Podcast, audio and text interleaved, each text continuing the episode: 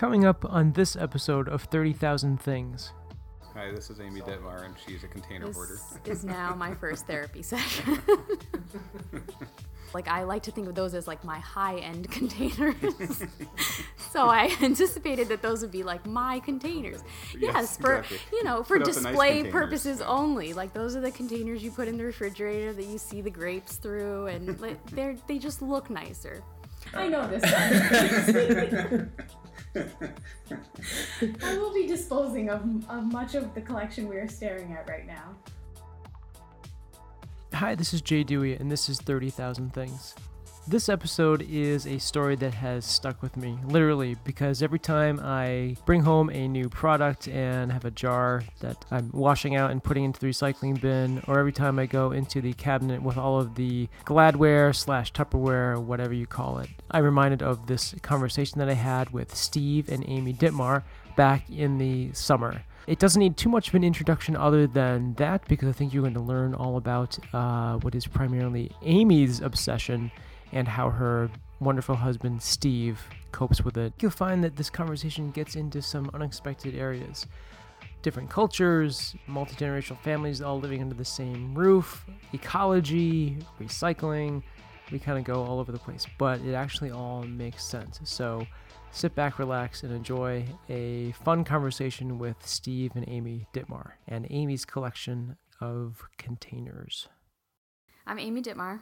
and Steve Dittmar. And how long have you been married? Um, hold on. 2008. How long have you known each other? Uh, we've known each other since 2001. We're going on almost 15 years now. Yeah. We can't do the math that fast. Yeah. but we were dating since 2001, so we've been together for as long. and how long have you lived together? Also since 2008. Yeah, we got married and moved in. No, well, no, we sorry. lived together pretty much since the day we met. Well, yeah, okay. We we, We met each in the other. dorms, Yeah, in across the dorms. across the hallway in the dorms we met. So then we moved into an apartment, and then we moved here, and you know have been together since. So we're here today because uh, you guys told me jokingly over drinks at a bar one night that you had your own idea for an episode, which was both uh, your collecting of or, or I don't, I don't even know whether to call it accumulating. Yeah, accumulating plastic and containers. And we also talked a little bit about some like cultural differences. Uh, you mentioned that it's a it is actually a, and you just can't throw anything out or certain things out. And we also talked a bit about your mom. Your, mo- your, your mom. yeah, was- yeah. So Amy's Indian, and Amy's mom's al- also obviously Indian, but Amy's mom is first generation, you know, Indian, and I Amy is first here. generation American. So there's a little difference there, but at the same time, a lot of it is, I think, um, just in the upbringing. but um, yeah, her her mom tends to always see a use for every container, and no matter what it looks like, no matter what shape it is, and I think the more unique it is, the better. It's, uh, I think it goes back to being resourceful. Yeah. It's useful stuff. And I think in the sense that my parents came from, you know, a third world country and migrated here with pretty much nothing, it's, they see, they saw a use for everything, even something that I think our generation sees as disposable is maybe less disposable to their generation. Yeah, and I think a lot of it, like you know, when you're in India, they they don't really have, uh, not most places, anyways, don't really have recycling. That concept of it is still kind of new. That a lot of places don't even have uh, centralized garbage pickup and that kind of stuff. So, so their what- idea of recycling is reusing. right, yeah, a lot of times they would just reuse something if it was more permanent, permanent like that. Um, and in addition, you know, the the stuff that would normally end up in their garbage bin would be, you know, smaller wrappers maybe, or or cardboard, or or just like you know the rinds of fruit and stuff like that, which they would toss over the side of the wall every week, and the local cows would graze on it and pull out anything that they thought they could eat. So plastic is so when it came to plastic, yeah, that wasn't going to go over the wall because that would pile up, and that was a useful thing for them. They don't get stuff in full-on jars and plastic that they don't need to return to the store they got it from quite as frequently. Um, but then when you translate that into the U.S., where that is quite common to get those types of containers, there seems to be a hard, a hard uh, line of identifying how much you need to actually keep versus what's okay to allow it to go be recycled and have another life. I think it's just a different vision that I have. I see, I see containers as like a creative. You can come up with uses for things. Like, you know, you might not per se need it right now, but a container is kind of like a blank thing. You can fill it with. It doesn't have to be filled with what it came with. It can be filled with a multitude of other things. And it's not just limited, even if it starts out as a food container, it doesn't have to remain a food container. Mm-hmm. It could be used for nails, pennies, coins. We could store a lot of pennies with all these containers. paper clips. If I had enough pennies to fill these containers, I'd be a rich, rich man. That's why we need to keep all these containers.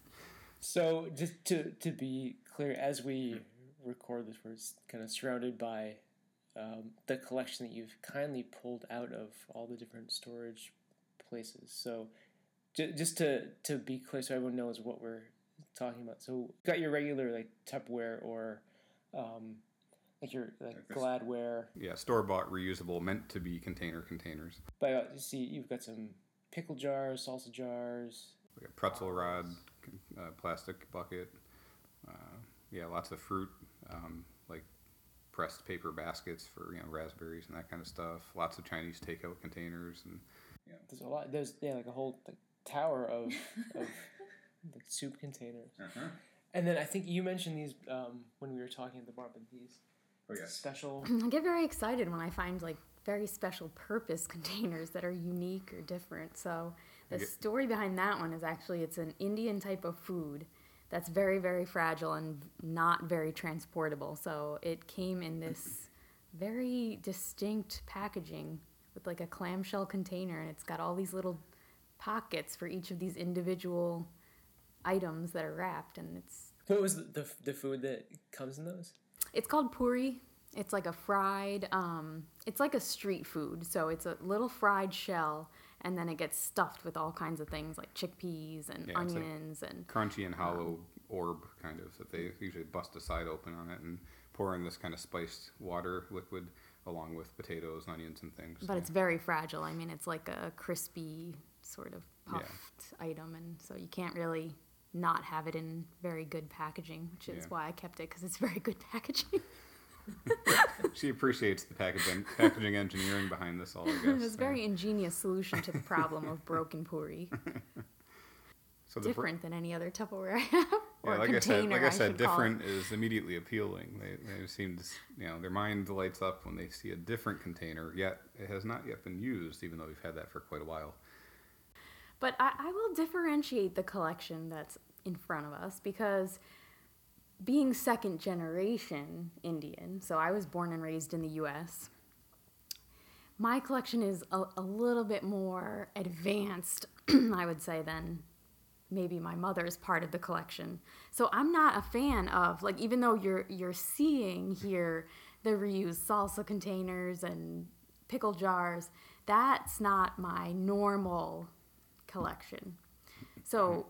for me, I get I I understand completely the resourcefulness and the usefulness. So I do admit fully to saving containers that maybe don't need to be saved. But I also being born and raised here, I am aware of things like the container store and IKEA, and that they sell containers just to be containers. so I, the things I save are usually like they don't have labels.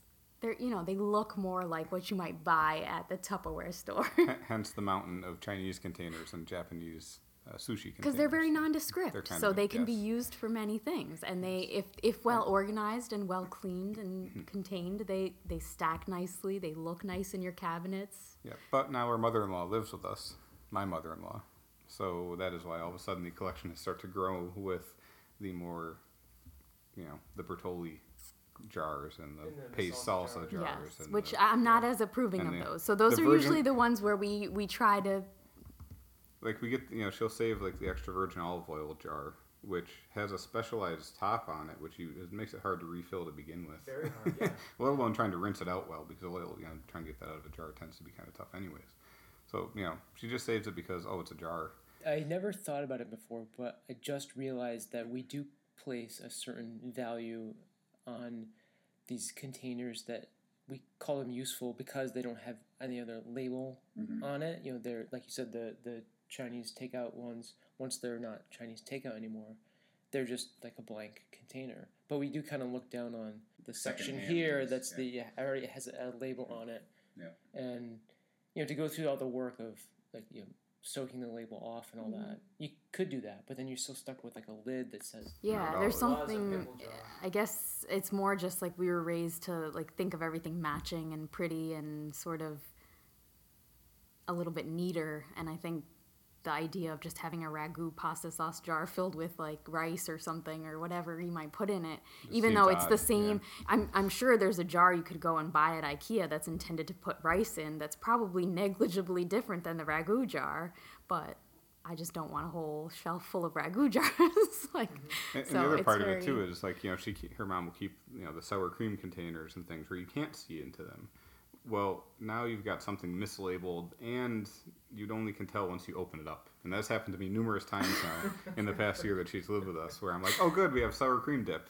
Nope, it's you know some It- kind of curry that it she's does made or- become very confusing in the refrigerator. That's one thing we are we are trying to find a solution to the refrigerator situation because at least in the cabinets it's like it, it, we have our own spaces and we can kind of differentiate in certain ways. But the refrigerator, when there's a yogurt container with something other than yogurt in it, it's kind of deceptive. I do understand that. That's slowly becoming a problem. you know, but to that way of thinking, I'm, I'm sure it's not. We can't really label it just as an Indian way of thinking, but uh, that like that resourcefulness. It's right that there's there's nothing wrong with these yeah, containers, We- it's but we we do as a society kind of place a value on the the ones with no labels or you know, because you can get them all matching. And the other part for me too is like I, I, I completely see that like a glass jar can be cleaned fairly easily and store something else without really you know any kind of contamination problem or what else. And because you can see through it, you know you'd be able to identify it fine. Um, and they're all just different shapes. That's not a huge deal. But what I what I've observed over time is that we bring in more than we ever use. Like the, the, the rate at which we acquire new glass jars, whether it be salsa or you know whatever, is much faster than the rate that we accidentally break them or you know need to get rid of them for any other reason. So it's it's kind of just ingrained in me like you have to get you have to schlep them off every now and then. Find that like minimum number that's really what you need, and anything after that should really be tossed until you actually do break one or actually do find you need an additional one because it's never like oh this is the first time I've had a, a extra glass jar in the last year. I better hold on to it. You know. See, this is where it's, I think, a little unique to have two sides to the story. because the, the reason behind saving more than what you think you might need is that you never know when there might be an abundance of need. So, like, I, I entertain a lot. And for me, like, a lot of the containers revolve around food. Like, obviously, most of them are food containers. But so I always like to just have lots of containers because if you have a party and then you want to send people home with things and it's it's just nice to have like a stockpile of them So Jay, Jay's been to our parties. I would just pose the question to Jay: When's the last time we sent you home with a container? Uh, I don't think I've been sent home with. Okay, okay, fair. just sounds like you need to come over more often I, I, I, I totally see her perspective on that, but the reality of how often we've actually, because most of the time, you know, our friends say, no, I don't really want to take anything anyways. And you maybe get one or two at each party that will actually take a container of something um, if we, you know, really overstocked the amount of food we had. But you can see, I, I think we'd have to have a lot. Lot of, a lot we'd of have to have a. There really be- big yes, party i understand that this would be every person we know times two or three taking an entire container's worth of something out of our house. i think part of it too is in fairness like you said it is just hard to feel not guilty about throwing it away so it's not it's not necessarily that i, I i'm totally a rational person at least i think i am but I, I do understand that we're not going to utilize a little eye roll. Oh, yeah. we may not necessarily utilize all of it, but I also feel like it's it's just a shame we we just are so everything is so disposable. Like we we find something and it has one use. Like water bottles drive me nuts because y- you're drinking out of the water bottle for like a 10 minute period of time. You're going for one run or it's at one meeting or and it's just an excessive amount of garbage after the fact for only serving a very temporary purpose. So it is part of it is just hating to throw things away that potentially could be purposeful because you just feel like, well, it was created, so much energy and resource was put into manufacturing and making and shipping and you're paying for that when you purchase the product and it's Yeah, just a yeah. shame to just throw it directly into the garbage after you're done with your pickles Yeah, there's the ecology issue Yeah, it's crazy. too. So if in you know, India, that this is what they, they would do with uh, these all these containers or you know other parts of the, the world, it, it makes total sense. If it's a value, it's a valuable resource. Why Mhm. just throw it into a landfill? Yeah, and we, we have in the U.S. the benefit of being a fairly wealthy nation, and you know, I'm I'm sure that well, I've seen it when we're there. The volume of inbound plasticware and glassware in the houses in India is not as high. you know, they don't they they tend to get a lot of things in bags because that's cheaper to produce and ship and package, um, versus where we'll get something that looks like a fairly sturdy container in and of itself just for that one purpose. But I, I guess I have a stronger for good or for worse, um, a stronger belief in the recycling system, and I'm, I'm okay with the concept that like it doesn't need to stay shaped as a Bertolli can, uh, jar. It can go get crushed, get melted down, turned into another thing. Um, as long as I'm not throwing it on the side of the road or throwing it into the you know into the trash bin instead of the recycling bin, you know, I have a stronger faith in that, I guess. I think there's more movement towards sort of that consideration up front instead of worrying about having to dispose of after the fact. I think you see it now, like a lot of things are made with recycled material, or things are just made with less plastic or, less cardboard. or biodegradable oh, stuff. Yeah. So hopefully it's not even, you know, in some generations' time, it's not even as big an issue as it is now, but it just does seem like there's a lot of packaging. Like it's amazing to me. Like just having been experienced not just in India but in other countries as a whole, like things just aren't packaged quite as intensely as things are in the US. It's amazing to me that there's like an inner packaging, then there's an outer plastic layer, and then mm-hmm. there's a cardboard sleeve that goes over the plastic, and it just seems so excessive. Which you is, forgot to shrink wrap the cardboard. Yeah. Which be- is keep all why the dust off of it too. Yeah. I feel like I'm doing my small part to like save the world. But you're saving it all in your house. exactly. this is true. But I'm need to feed the reducing but I'm reducing the need for IKEA or the container store or some other store to manufacture a Tupperware or a container for me on my behalf. I, I'm displacing the production of a few additional containers. is how I like to think of it. And, and you're laughing because you. I know this one. I will be disposing of, of much of the collection we are staring at right now. Well, I find it interesting too. There might be something of a socioeconomic um, disparity between the way I grew up and the way she grew up as well. I mean, I was fortunate enough to have parents that had good jobs, and we never really had trouble with you know having food on the table or having you know getting the most of what we wanted. I mean, didn't spoil us per se compared to some of my friends, but they, you know, we never had that kind of issue of worrying like when stuff coming next. Um, but with her family, and they were my parents both worked minimum wage jobs so it was you know there was no there wasn't going to a store to buy a container to put the cereal in the container you you kept the cereal in the cereal box and there wasn't uh, you know anything that wasn't nec- a necessity wasn't something you would purchase so you kind of anything above the above and beyond the need or necessity you would kind of make or repurpose or sort of Yeah, I think having that kind of that higher income level sort of affords you the next R in the re- reduce, reuse, and recycle kind of paradigm. You know, if you've got the income to know that you've got enough stuff coming in all the time that you don't necessarily have to reuse it all the time, you can afford to go to that next step and say, okay, we're going to recycle it now, because that is a cost, right, to recycle something, um, and it is a luxury to be able to not have to reuse it essentially. So I remember from our, our kind of our preview conversation that you, there, there is a set of glass or special containers that to be reused that someone who like is much more like like hyper organized would say this is all I need. This is my like my refrigerator glass. But apparently that's the the containers that your mom uses to make yogurt in? So I do because a lot of this containers, like I said, it, they are repurposed things, so they're not quite as um, fancy in appearance. I do actually own like real containers, so I have um, a whole set of Pyrex dishes with you know lids and tu- and actual Tupperware brand uh, containers, Gladware, you know the standard stuff everybody buys. Um, but when my mom moved in, I kind of, you know, like I like to think of those as like my high end containers. so I anticipated that those would be like my containers.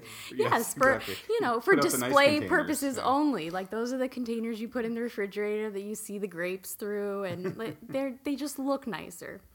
But uh, my mom has slowly, e- even though you would be amazed because she has plenty of her own ragu sauce containers and yogurt containers, she has migrated to using my Pyrex and Tupperware containers, which that's like a whole Right. So sort of a transition thing. We're still trying to figure out how to. Yeah, whereas we will find the Bertolli containers kind of tucked away in corners of the cabinets or whatever that you wouldn't expect to find them.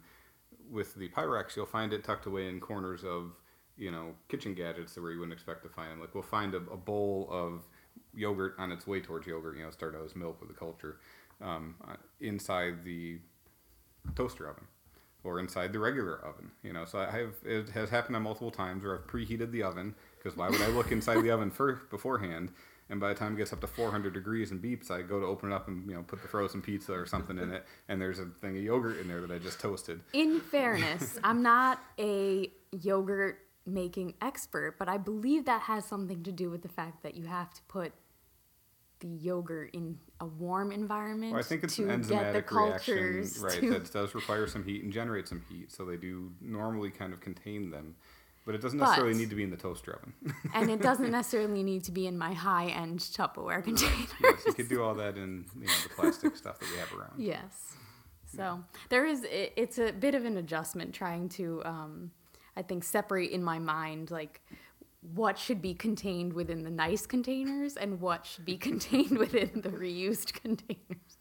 And, and just working it out with your mom. It's like having a third partner in the marriage almost, you know, or, or kid in the house essentially. It's it's you've all got you know, she's got seventy years or sixty five years of her own experience and what she's been doing forever and now she's in someone else's house and we've got our own way of doing things and that comes that finds its way into the whole container mess as well. Yeah, I think I've regressed a little in the container situation. I had it under control before she moved in and only selected nicer containers to save. Now I find myself regressing back to that thought of like, well, all containers are nice. Yeah. Well, admitting you have a problem is the first. that That's is- right. Hi, this is Amy Dittmar and she's a container hoarder. this is now my first therapy session. Do you think that you ha- have a container problem, or are you content with the, the, the just the cycle of accumulation, then get rid of it, prune it, binge and um, purge? if you're saying, do I think that I can be treated for this condition? No. I think in my mind, I feel like it's all like it's not it, it's not a part of my living space. It's not in my way, so I feel like it's the containers are contained. So it doesn't bother me at all. I don't really think about the fact that there's more than I need or that it feels like clutter. So I don't I don't feel compelled to need to have to go through it that often, but I guess it is kind of nice. I it is nice when I do see it all in one place every year or so to kind of say, okay, I don't even know why I saved this. like I think you, the more time that elapses between when you had the container and when you're looking at the container, I think you realize, okay, this really serves no purpose. so it's kind of nice to revisit it every once in a while, but it's definitely not something I do on a regular basis or anticipate doing. No, it's not like you go out and buy something specifically for the container. So you know, it's it's not a problem Yeah. in that regard. It's more of once it's in the house and it's served its purpose, whatever it originally was, um, then it's sometimes hard to get rid of it. So, Steve, do you think Amy has a problem? Well, uh, we I don't I wouldn't necessarily call it a problem, and if it was a problem, that'd be a nice like worse problem to have. It's so there's plenty of worse things you could have to deal with on a daily basis, but Otherwise, she's perfect. Otherwise, she's perfect. Yeah. but the, the for me, I have a little more OCD on it. I mean, I'm a developer, and you know, with lo- computer languages, the amount of white space from the front of the line to the beginning of the line of code can make a difference. And so I'm, al- uh, there's a lot of inherent need to be efficient and inherent, inherent need to be kind of orderly in my head. And you know, I'm the guy that adjusts the cell phone to make it parallel to the edge of the table without really kind of thinking about it on occasion. And so when I look into the closets where she has these containers contained, they're usually to the point that yes, they're all stacked nicely, but for me to try and get something specifically out of there, I have to undo the Tetris pile in order to have a chance at you know pulling it out with every without everything just falling all over the place or whatever. Um, because you know some of them fit into each other nicely and other ones don't, and that's just how it's always going to be. I, I we- will agree. I will concur that we probably would utilize the collection more if there was less of a collection. I think it would be sort of easier to envision a purpose for each item if you had less of the items. And and just like Steve said, just a lot easier to access the items rather than have to just look in the closet and say, "No, I'll just take a container from somewhere else." Yeah, exactly. or I'll just wrap it in plastic wrap or put it in a plastic bag instead. Right. Yeah, or I'll put some plastic over that last piece of pie. That does happen. um, we tend to gravitate towards the saran wrap or the zip top bags because it it does, in a sense, make it a little It's a easier than trying to find the right container. It's a project to find the exact. Look, there's a there's a pie. You can see a pie, a single piece of pie container over here in the midst, in the middle of the mm, oh, pile. yeah, yep, Yep. It was meant for a single piece of pie or cake. I've yet to seen it used, other than the day we bought that piece of cake from probably Adams or something like that. When we have a single piece of pie left in, you know, the pie tray, we're just going to throw some saran wrap on it and put it back in the fridge because it's not only going to last about 24 more hours before that single piece of pie is now gone, or less now that the mother-in-law stays home all day. So, as a result, that pie, you know, that thing was in the back of the closet, p- behind the 30 p- um, containers for soup and all this other stuff. There's no way we were going to dig through that entire closet to find that one pie container, just so that we could store a piece of pie for a couple of hours.